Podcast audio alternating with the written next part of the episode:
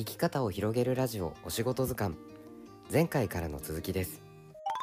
というわけで、えーと、ゲスト旅する占い師のゆきなさんを迎えてのこのお仕事図鑑、いっかいめにかいめさんかいめとね、えーと、現在のお仕事、あと過去のお仕事、いろんなきっかけになったターニングポイントについてね、すみさん聞いてきましたけど、どうですか、すみさん、今のところ聞いてて。もうずっと面白いです。ずっと面白いです。そしてずっと参考になると思ってます。いやもうそうなんですよ。ゆきなさんの話が面白すぎて、もう当初予想していた時間を軽くオーバーしています、うん、軽くねその現在過去ではなくてこれからの話について聞いていこうと思います。ゆきなさんよろしくお願いします。お願いします。はい、よろしくお願いします。まずざっくりとした質問になっちゃうんですけれども、ゆきなさん的に、はい、まあね、いろんなコロナ禍もあったりお仕事もありますっていう中ですけれども、このゆきなさんの人生なんとなく大丈夫だって思われます？で、思う場合その理由であったりとかもちょっと聞いていきたいんですけど、どうでしょう？えっと、まずその人生はなんとなく大丈夫だって思わなかったら、多分入院生活乗り切れなかったんですよね。確かにからなんかもうな, なんとかならなきゃもうダメでしょっていう、その諦めというか、なんかその時点でもう大学入試は無理だろうし、自分の目指していたものは何もないし、こう人生が完全にブランク化したというか、うん、あのその状態になった時に大丈夫だと思わないと生きていけないですよね。なるほど。ある種の極限状態の中で見出す境地みたいな、うん、そうですね。なんかその夢もなくなったし、うん、あのまあ、その当時は交友関係も特にこれっていう交友関係なかったですし、まあ、当然お金もないですしスキルもないですし、その真っ白な状態になった時に、うん、一旦そのなんか仕方がないよねっていう目線を持った時に、まあ、大丈夫だとは思えたんですだろうなって思います。あのその時のにこう身についたマインドなんですけど、うんうんうん、なんかこうめちゃくちゃなこと言うんですけど、生活保護ってあるじゃないですか。はいはいはい、はい、あの時生活保護についてすごい調べて、へー、じゅうにまんからじゅうさんまんぐらいもらえるらしいんですよね、あれって、はいはいはいはい、働けない人間だったら、うん、まあ、それにプラスして、まあ、僕はと当初の予定ではあのー、身体障害者になりそうだったので、うん、あの障害者年金ももらえそうだ、まあ、そうなるとある程度の生活はできそうだなって思って、まあ、それだけ の,、うん、あの金額がもらえるのであれば、なんかブックオフとかでたくさん本買ってそれ読んで余生過ごすのはありだなって思ったんですよ、うんうん、なるほど。読書好きだし、うん、別になんかそれぐらいの金額もらえるんだったら全然生活としては楽しめそうだなって思って、うん、なるほど、ね、じゅうななさい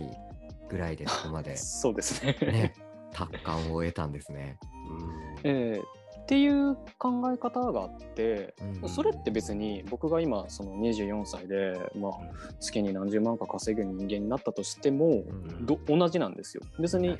あの明日もう一回交通事故にあって、うん、いよいよ働けなくなりました、うん、でもなんか腕と目だけはついてて、うん、あの本が読める、うん、そうなったら別に生活保護で本読んだと本読む時間がたくさんある生活って、それはそれで幸せだなって思ってる部分があるので、うん、だからまあ大丈夫だっていう感覚があるんですよね。なるほど。僕ただ今聞いてて思ったのは、今のゆきなさんがそれを言えるのって、ゆきなさんが他の方と比べて結構早い段階で、自分は周りとは違う、はい、恵まれている、自分よりも悪い人もいるっていうところを身につ身に染みて感じたポイントが、小学校中学校か中学校のタイミング、早い時にあったからかなって僕は思ったんですね。あ、もちろんそれはあるでしょうね。なんかその本当に恵まれてる人、あのご両親もいらっしゃって、あのうんうん、まあ、お父さんなりあのふたりともなりがこう働いていて、で一般的なこうあの経済状態になっている方とかが、じゃあ同じこの生活保護で納得できる人生が送れるかと言われたら、やっぱ難しいと思うんですよ。多分それまでに挫折を感じていないから、今にじゅう代でいきなり事故あったら多分受け入れられない人が大半だと僕は思いました。うん、はいはい、まあっていうのを加えると、まあ、もう一つ実はその大丈夫だろうって思う軸はありまして、うん、はい、今言ったのが、まあ、低い方の軸、なんか最低仮想をイメージしたときに、うん、僕その生活でも結構楽しめるなって思える軸が一つあるのに対して、うん、まあ人生なんとなく大丈夫だって思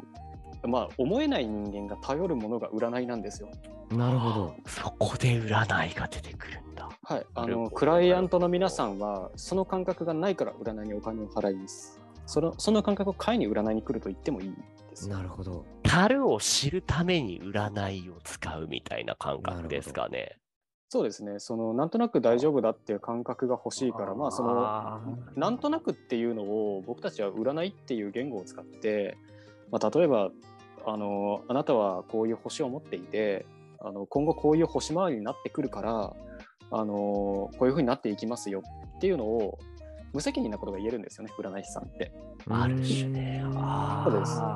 別に科学的に何の根拠もない怪しい言葉に違いないと僕も思うんですけど、うん、でもまあそれについて僕はすごく真剣に勉強していて、その真剣に勉強してきたことをあのしっかりと伝えることができているっていう循環があるので、うん、なんかそこで こうこっちも自信持って、まあ、自信持って言い切らないですけど ひゃくパーセント こうなりますっていうことは占いからは言えないんですけど、まあ、でもほあの占いをしてきた経験としてこういう人は大体こうなるよって感覚もあるし、うん、っていうのでその、まあ、占いっていうものを扱える人一人の人間としては、うん、例えばいちねんさきにねんさきおそらくこういうことが起こる、おそらくこういう状況になっていくっていうのは予想できてしまう。なるほど。ああ、まあいい意味で適当な方向に方向性で人の背中を押せることができると、悪い意味の適当じゃなくて、より相手が納得してもらう形で困ってる人の背中を押すことができるツール、それが占いであるっていうことなんですか？そうですね。あのなんとなく大丈夫って感覚、もうこれなんか日本語すごく美しい日本語だなって思うんですけど、うんうん、あのなんとなく大丈夫って感覚っておそらくあの腹なんかその感覚をつけるためのツールってまだ人間は開発できてない気がするんですよね。うん、なるほど。そのなんとなく大丈夫、例えば、えー、もし A 判定出ました、うん、って言われたとしても当日病気になるかもしれないし、うん、あの当日ケアレスミスする可能性はありますし、なんかそういうものを考えるとなんとなく大丈夫って最終的には言い切れないんですが、そのなんとなく大丈夫に極限まで近づけるのが一つ占いっていうツールである。まあ、僕はなんかその二軸があるからその将来に対して不安が全くない。なるほど。ゆきなさん自身も占いっていうツールがあるからこそなんとなく大丈夫っていうその精神思想をすごい高い流度で持ち続けることができるってことなんですかね。そうですね。例えば僕ってその正社員ではありませんし、はい、あのフリーランサーですし、さらに言えばフリーランスの中でも占いっていうものすごく稼ぐのが難しい業界にいるわけですけど、うんうん、本当に将来の不安一切感じてないですね。素晴らしいですね。なんかちょっと一個明確にしておきたいことがあるんですけども、自分のことも結構占うってことですか？あ、えっとこれなんか今の文脈だと自分のことを占うという文脈で話してたんですけど、実は自分のことを占うことはほとんどないです。うんうん、おそうなんですね。それ、それはなぜ？まあ、あのーうん、これはまあ自分のなんか、あのー、なんていうんですかね、自分の思想というか、うん、あの考え方なんですけど、悩むってすごい贅沢なことだと思うんですよ。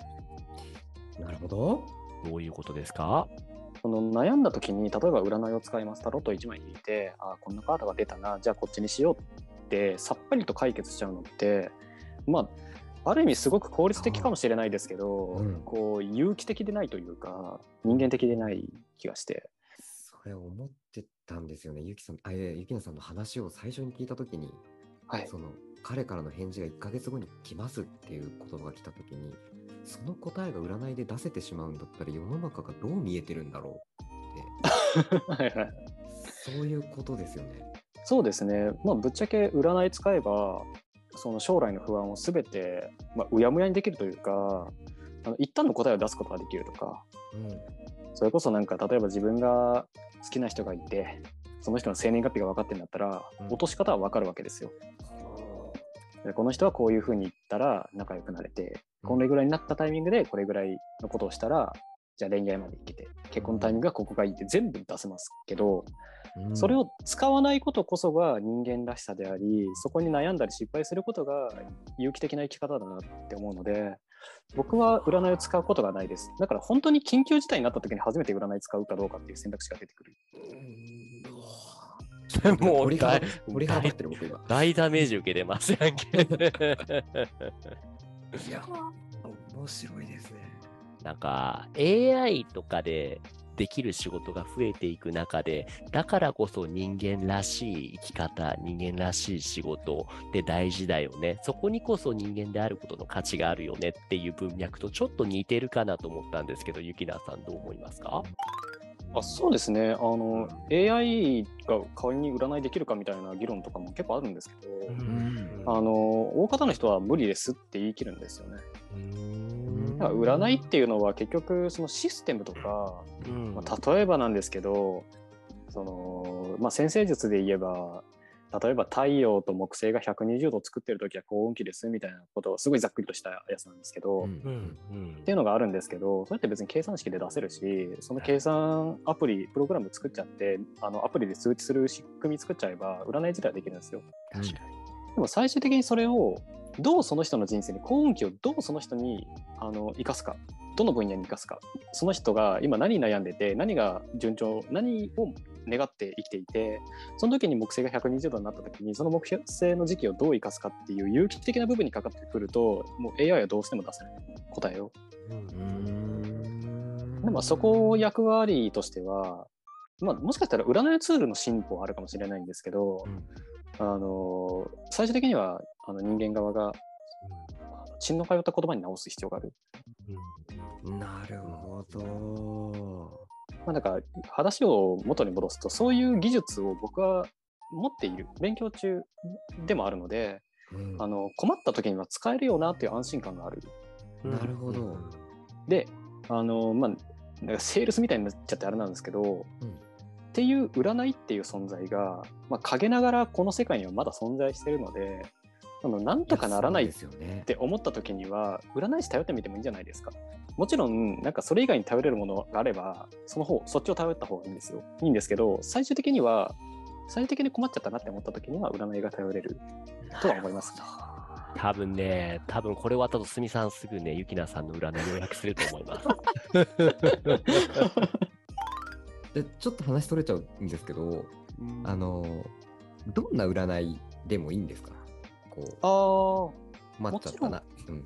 うん、はいはいはい。えっとなんか質問内容とかその状況によって、うん、あの得意な占い不得意な占いっていうのがあるんですけど、うん、ただ今のその本質的な話ってなんて言うんでしょうね。その悩んだ時にその自分と現実、自分対現実っていう、うん、その